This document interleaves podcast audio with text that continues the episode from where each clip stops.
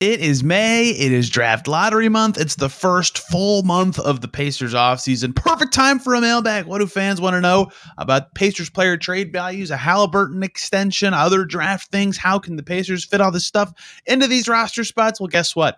We'll talk about it all today on the Locked On Pacers podcast. You are Locked On Pacers, your daily Indiana Pacers podcast, part of the Locked On Podcast Network.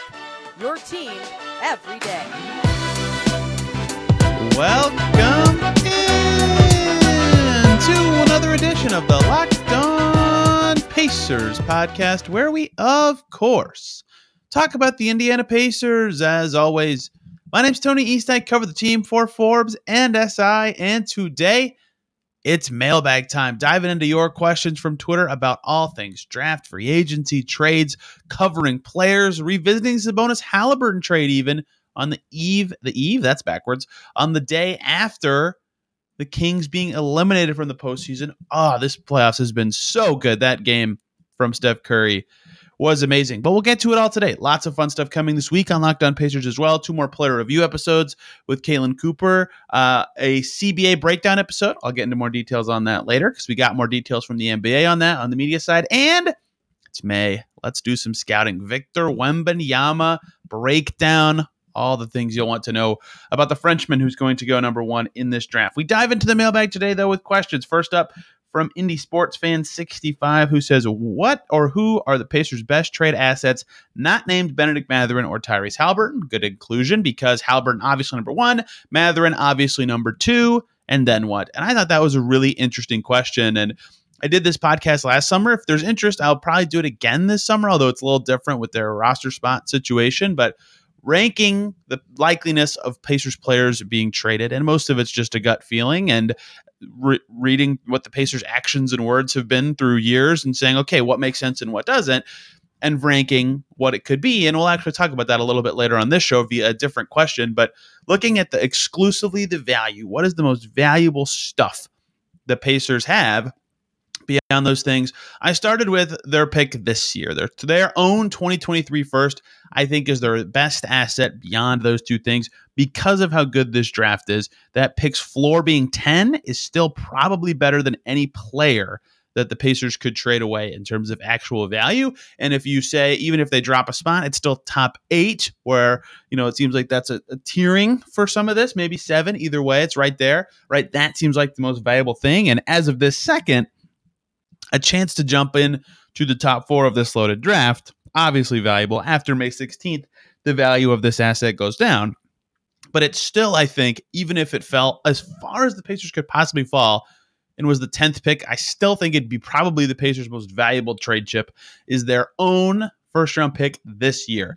After that, gets a little wobblier. I had three things in contention for their second most valuable asset, and that was their own 2024 first round pick Miles Turner, and Andrew Nembhard. It's very tricky to determine which one of those there are. Obviously, Miles Turner is better than Andrew Nembhard as a player right now, but Nembhard's much younger and could improve. He's only been in the league one year, right?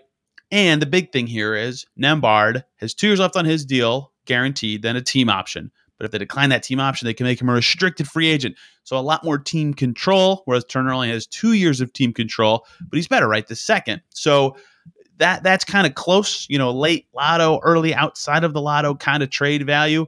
And that's kind of where, if you look at their 2024 first, where that pick could be landing, depending on where their goals are. That said, that draft doesn't look so good, but their 2025 first should be worse than that. So it's kind of hard to exactly pin that down. But those three, I think, are all kind of pretty close in terms of value. Pretty solid, but not amazing in terms of what they could net you in a package.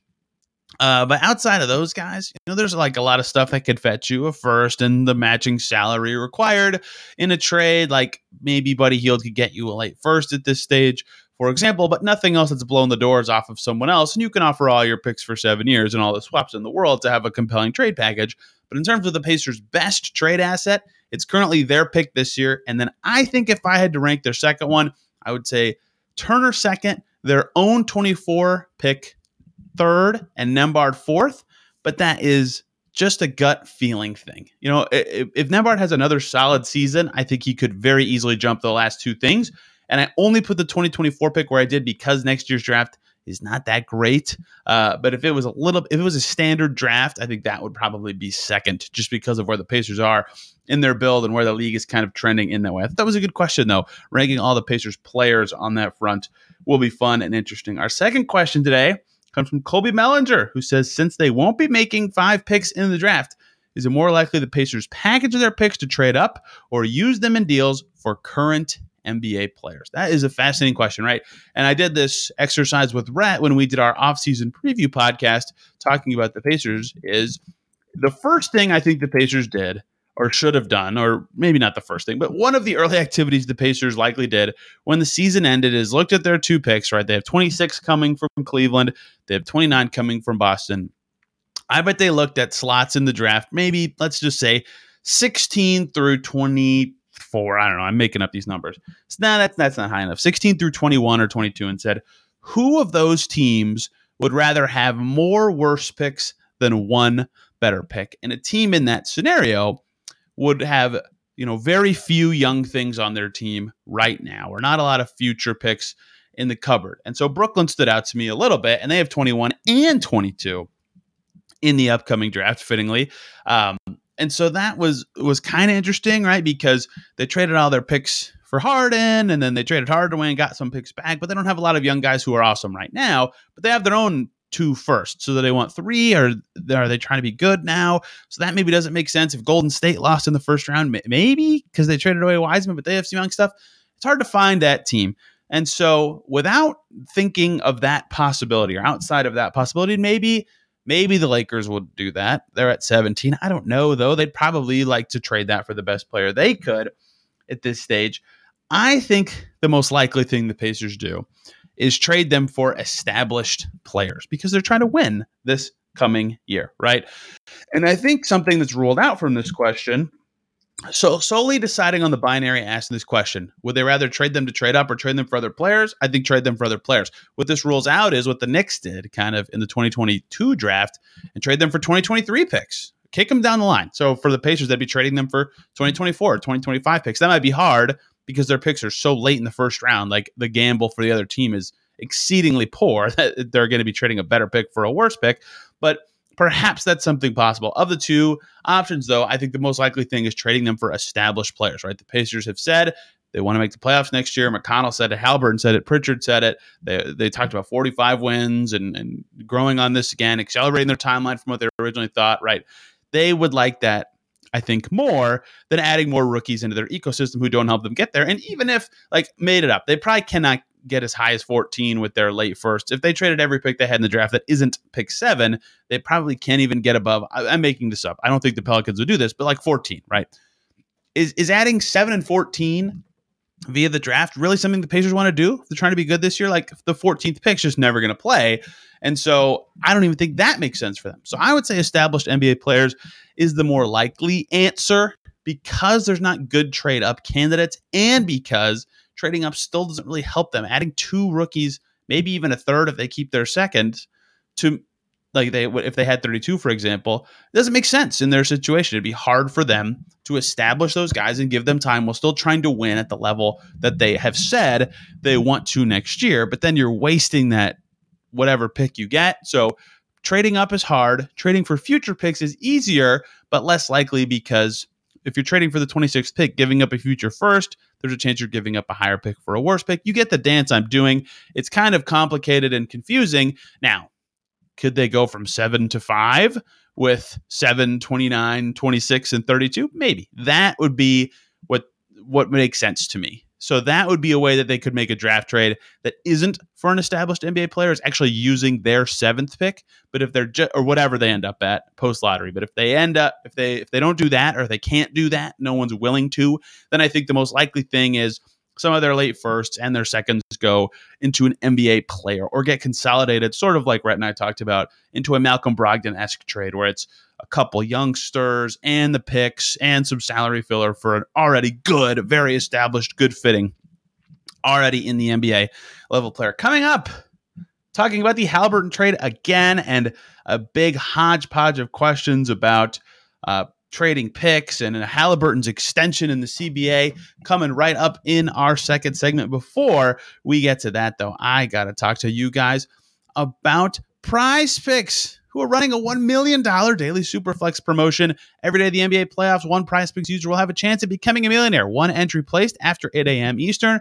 We randomly selected each day. Whoever placed that entry will be given a six pick flex with the following payouts. If you get six right, you get a million dollars. Five correct, you get 80,000. Four correct, you get 16,000. Full details at prizepicks.com slash million. You must opt in at that link to be eligible for the entry. And once you opt in, all you got to do is play the game like normal. You could be the lucky winner. Prize Picks Daily Fantasy made easy, super fun. You just sign up, pick two to six players where they score more or less in their Prize Picks projection. You get up to 25 times your money. It's just you versus their projections. You can do it for any sport that you like. It's safe, it's fast, it's a minute or less. It's operational all over the United States and Canada. So download the Prize Picks app or go to prizepicks.com. Sign up and play daily fantasy sports. First time users will receive a 100% instant deposit match up to $100 with the promo code locked on. If you deposit 100, prize picks will give you 100. You deposit 50, prize picks will give you 50. But you got to use that code locked on and sign up for an instant deposit match up to $100 at prize picks daily fantasy made easy.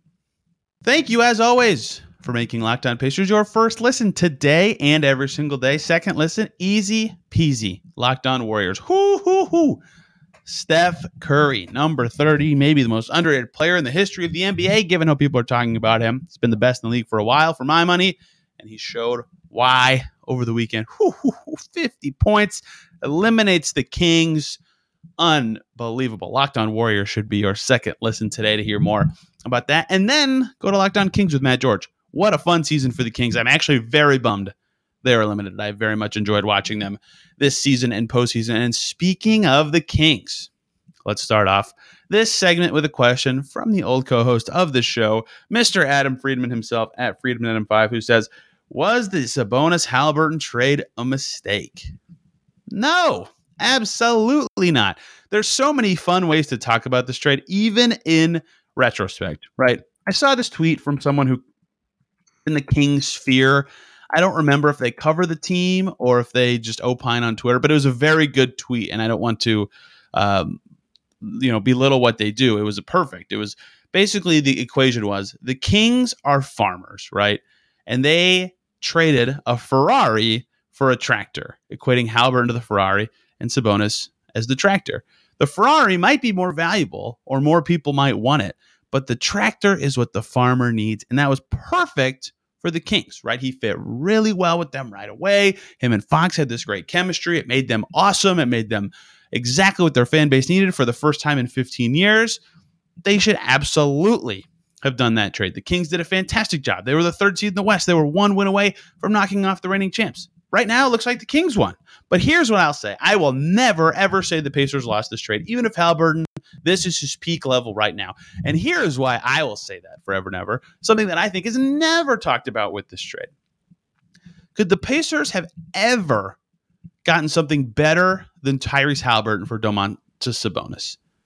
No way. No way. Right this second, the Kings season just ended. Sabonis has one year left on his contract right this second, right? His value is already probably less in a trade than it was when the trade happened. Not because he isn't better. He is much better, to be clear. He had a great season, all star, might be third team All NBA with Sacramento this year. In fact, probably should be third team All NBA. People are going to have him in the MVP conversation, but he's also an expiring contract, right? Which is harder to trade for. It has less value inherently, especially before unrestricted free agency. The Kings shouldn't and won't trade him, but the Pacers, on their end, if they were going to ever have to pivot or trade him, right now he has less value than they did than he did when they dealt him, right?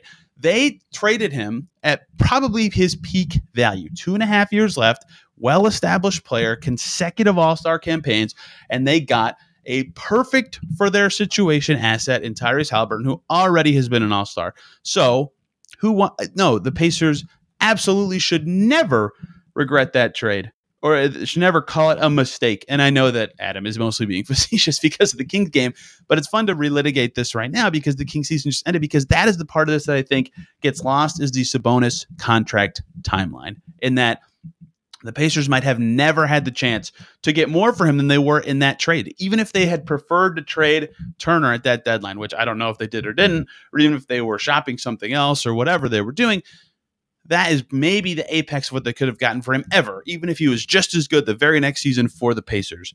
And so I think that alone makes it a worthy trade for the Pacers. And of course, Haliburton looks like he could be fantastic. Talk to me in three years and we can really relitigate this one because, man, I mean, Haliburton could be special. I'm still so high on him maybe even compared to the consensus of fans and media. Just it's so rare to see what he does at his age, and we'll see. But also, Sabonis was so so good for the Kings this year and Kevon Looney is a very tough matchup for him, as is the Warriors and their spacing in general. Fun question and fun timing to talk about that, but I think the big part is the Pacers absolutely peaked in the value there. Uh, Zach at Zach from Indy, three parter here. Lots of fun stuff in this question. First one is who slash what picks get moved to make room on the Pacers roster with only three expiring contracts and five picks? Right, that is the big question of the summer. Great question. Right, how are the Pacers going to do this? What is the math going to be? Well, good question. the reason it's tricky is because, right, if they just make all their picks, all of a sudden they don't have any roster spots for free agency, and the new CBA reportedly says, hey, you need to hit the salary floor before the season starts, or else you don't get your luxury tax payments. You don't get your revenue sharing, excuse me, right? So every team's going to try to hit the salary floor before the season starts. And so for the Pacers, they kind of have to spend money in free agency. So they can't just use the picks and be done for the summer and figure it out later. So they need roster spots to sign somebody and draft guys. They only have three. They have five picks. Kevin Pritchard already said he doesn't want to bring five youngsters into the organization. So what do they do? Well, that's a good question because just like you're not going to get anything if you just trade away the 26th pick, right? If you get a player, that player takes up a roster spot.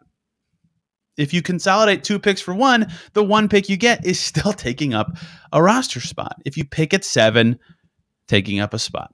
So you might have to clear spots even if you don't use all your picks. Let's say they pick 50, they do a draft and stash and pick 32 and 29, they trade for a future first from another team and 26 that I don't even know they trade for some vet on another team that's a forward or something. So now they added a player at seven and they traded 26 for an established player. They only have one roster spot left. Free agency hasn't even started, right? Like that is already untenable. So they're probably going to have to trade some guys away or make a, a complicated string of moves. And so, who or what that will be is a great question. That's where I talked about earlier with the trade value rankings will be important in for the Pacers to decide what what whose value can we pursue or who has the least long term future with us. And like that's why my the starting point in my head a lot of the time is short contracts. Who has a short contract left that could leave the team soon anyway? So two guys on expirings, right? Daniel Theis, Buddy Hield. Maybe they could be guys that are moved to make this happen. Of the young guys, the guys who might, you know, not have enough minutes coming their way given their age and status right now, you know, that would be the backup bigs, right? Jalen Smith and Isaiah Jackson. Perhaps they could be on the move just because, you know, they're they're young and have value, but to the Pacers they have less value because they're kind of blocking each other. And Chris Duarte too, who playing on the wing, very talented player. I'm still very bullish on his shooting ability long term, but is better in a, maybe better in a slower paced environment and will be competing with Nesmith and Nwora for minutes on the reserves next year unless they get no forwards and free agency or the draft. Like those names stand out to me. A lot of other names could be moved in theory for various reasons, but their situations with the team, those four names I just said, Duarte, Theis Hield, and a backup big seem like the most likely clear roster spot kind of stuff.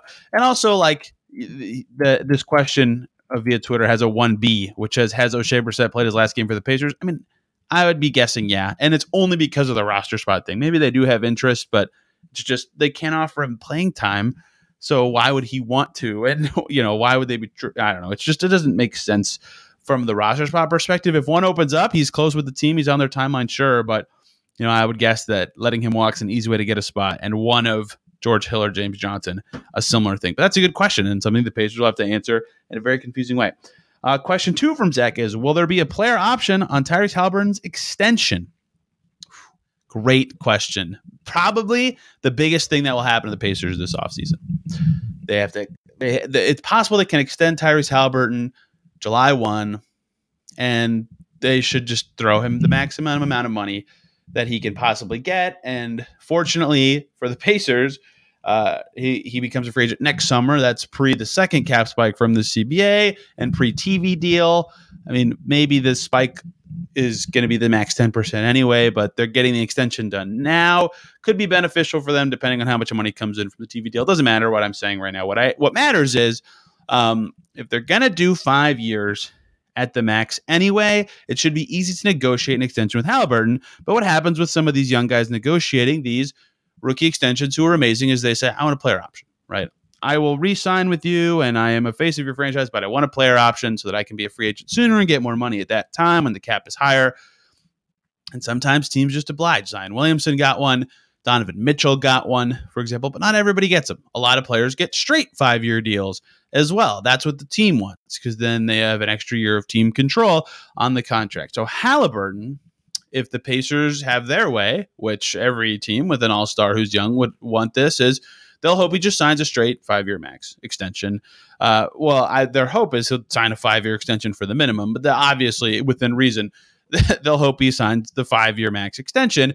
Um, but Haliburton will hope for the player option because then four seasons after now, five seasons really, because the last year of his rookie skill deal matters.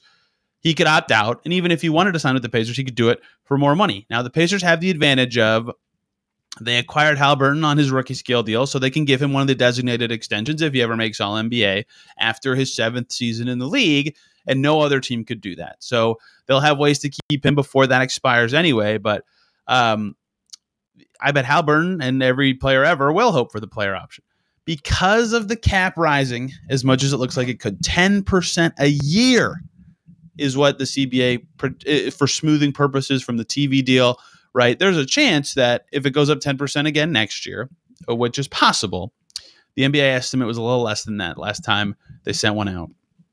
If it goes up 10% again next year, and then 10% again every year through the TV deal, that 10% cap raise is bigger than the maximum raise a player can get on their contract, which is 8%. And that's on the first year of their deal, not every single year. It's that 8% on the first year, every year added. So, because the cap increase goes faster than his raises, even if the Pacers gave him the most they could. The designated rookie extension, which is 30% of the cap and 8% full bird rights raises and all the money possible. Already in one year after signing, it would be a sub max deal. It would only be a max deal in the first year.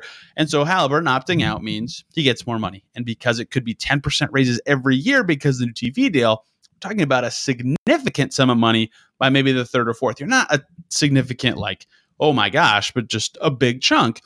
And so if you're Tyrese Haliburton, you might want that. And so because the cap could rise by more than his deal, I bet he would want player option. And if that's what it comes down to, I'm giving it to him if I'm the Pacers. And I'm betting he makes All NBA enough that I can give him the designated extension in the future to keep him anyway. Uh, the last question from this tweet is expect a full breakdown on CBA's effect on the Pacers at some point. Yes, this week. That will be an episode on the show, either Wednesday or Friday, depending on scheduling with other guests, uh, because the NBA did send out this little PDF thing for media to uh, see some of the high level changes in the new CBA. One more segment here today.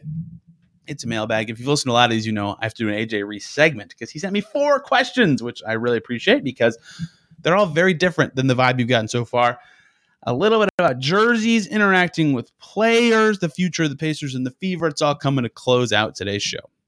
Thank you, as always, for making Locked On Pacers your first listen today and every single day for your second listen. Locked On Heat, they're still alive. They made me look stupid for picking the Knicks in six over the Heat. After the Knicks made me look stupid for picking the Cavs. Apparently, I just have a terrible read on the New York Knicks. But Locked On Heat, they win game one. Jimmy Butler's ankle is injured. Wes Goldberg, David Ramil will have the latest on Knicks Heat over at Locked on Heat.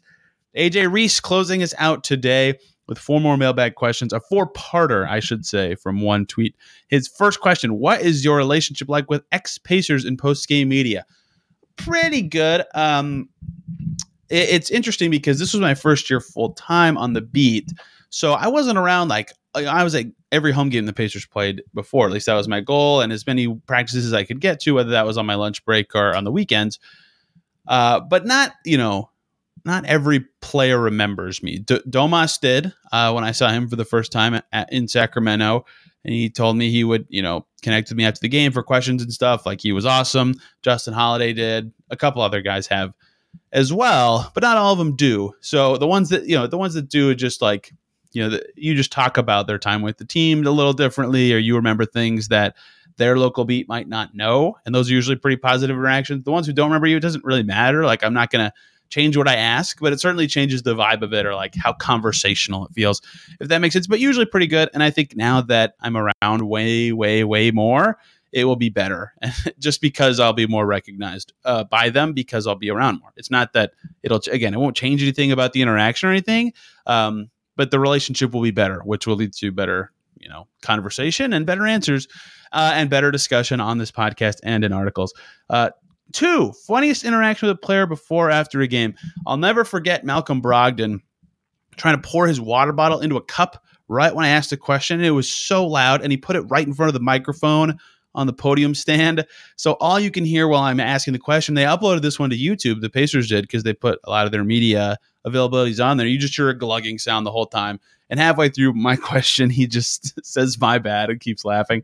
Uh, you've all probably seen the one with Haliburton and Hield from this season where they're just, you know, being goofy back and forth for 10 minutes basically like we were all just laughing the whole time um, but you know they're all fun. Um, in the media sessions you can see a lot of them in those podium uploads. It's you know just a lot of stuff like that that's just out of place or silly that makes them memorable and um, and interesting and fun for this sort of discussion. Three aj says what city edition jersey do you want to see the most? In parentheses flojo pinstripes etc the pacers have been doing these old school styles with some of their jerseys. They did the pinstripes two years ago now, which is crazy. Uh, much to everybody's happiness. I did not love those. I didn't love the original pinstripes either. I am a jersey hater. I think the Nike stuff going on right now, oh, I can't. They're so over the top. Like so, the Miami Vice, everybody loves them, right? Like for me, I flip on a game, Miami Heat are wearing pink. I'm like, who is this team? What is this? The Miami Heat had a yellow jersey one year. I was like, what is going on? One year, I think the the the Heat wore yellow against the Pacers, who were in gray or something. Like, what is this? Who is playing? This is stupid. Um, some of the Nike ones look nice or like they look simple, but I just love like clean, one color, one block of text jerseys. Celtics every year, home run. Chicago Bulls every year, home run. Classic, easy sleek. They wear the right color for the right games. Some Nike jerseys good. Phoenixes I like because they stick to their own branding without. Sometimes they go over the top, but mostly good. Uh, for example, I really like Phoenixes. Um, my favorite Pacers jersey ever, probably like their early '80s, like when they really leaned into the navy for the first time and went away from kind of the royaler blue and they just said Indiana on the front in like italics, basically. I mean, I don't, uh, you know, the Flojos are pretty good. Um, I liked the like David West, Paul George era jerseys. They were pretty clean with that just like yellow trim on the sides. But Flojo's pinstripes are good. I like the Flojos a little bit, but I just like normal jerseys a lot better. Uh, even the first iteration of Pacers jersey that literally, it literally just says Pacers in yellow text on a blue jersey. Like just do that. it, it, just do that. Um, that would be my choice. Obviously, that will never happen because of the way Nike likes the creativity and the new jersey every year and yada yada yada. And I get it, and people like them, and that's great. And I am a hater. Uh, AJ's last question: What excites you the most about the Pacers and Fevers futures? Great question. Kind of the same thing. Um, I just accidentally deleted it from my notes. They both have a franchise cornerstone to grow with right? That is so to me. I, have talked about this on this show before. Sam Esfandiari, who covers the Warriors, talks about this a lot with his, the Golden State team that he covers, and that is that of course they have Steph Curry and they're flashy and fun. And They've won a ton, so of course they're popular, right? They've won four titles, but uh, locally something he's something he says that has added to their popularity locally he thinks is a lot of homegrown talent cornerstones right steph they drafted he grew up with the Warriors. Draymond, they drafted. He grew up with the Warriors. Clay, same thing. Some other guys come in and out, but you know, when you get a cornerstone early in their career and they grow up and face adversity with you, like those titles mean more. The connections with the fan base are stronger, right? Portland has great fans. Dame's been there forever. They haven't won anything, but because they've seen his whole career, it's been huge. The Bucks are really popular right now, and they won a title. But also Giannis has been there forever, right? You could do this with tons of teams through the years, those ones stood out to me right now for many reasons, mostly just going through the loyalty index in my head. But, you know, that is important. And I think with the Pacers and fever right now, that is something that I think is exciting is you you will see this with both franchises. They got Tyrese Haliburton really early in his career, right? One and a half years through it. So sure, some Pacers fans missed that first full year he played with the Kings, but they'll see every other season of his career until he's not a Pacer anymore. And presumably, if, like I talked about in the last segment, they get him for as many years as possible on his next contract and can designated veteran him, that could be a long time.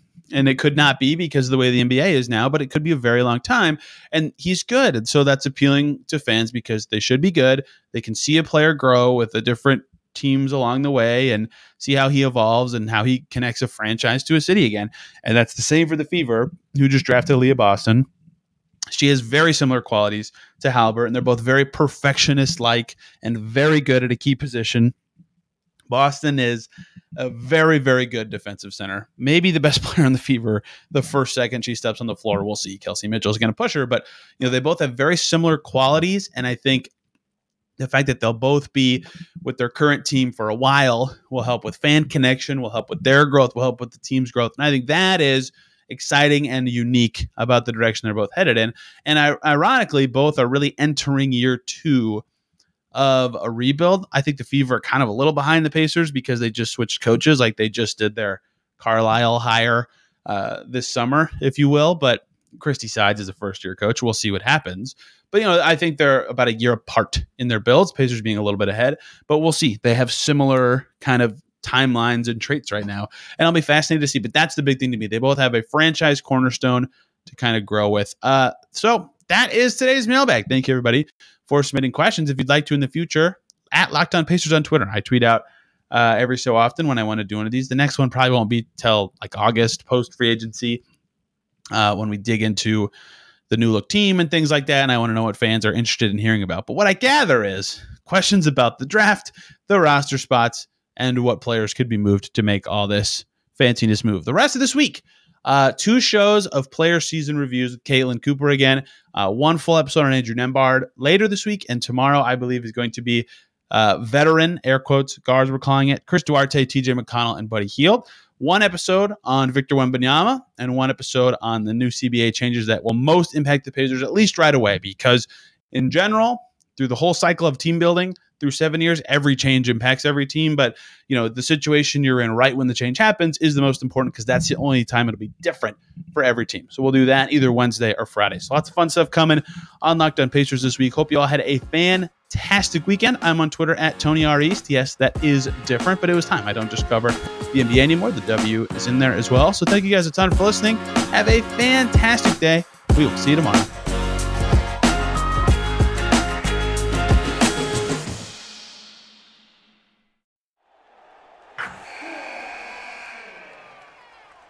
Wilson, you sent the game winning email at the buzzer, avoiding a 455 meeting on everyone's calendar.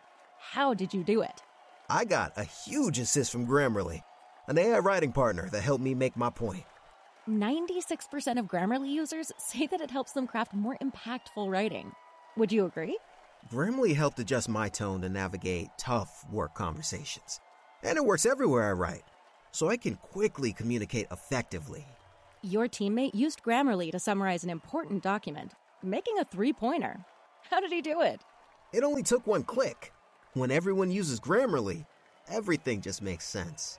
You made an incredible slam dunk to end the game. The meeting was canceled, and your team will go home champions. Go to grammarly.com slash podcast to download it for free. That's grammarly.com slash podcast. Easier said, done.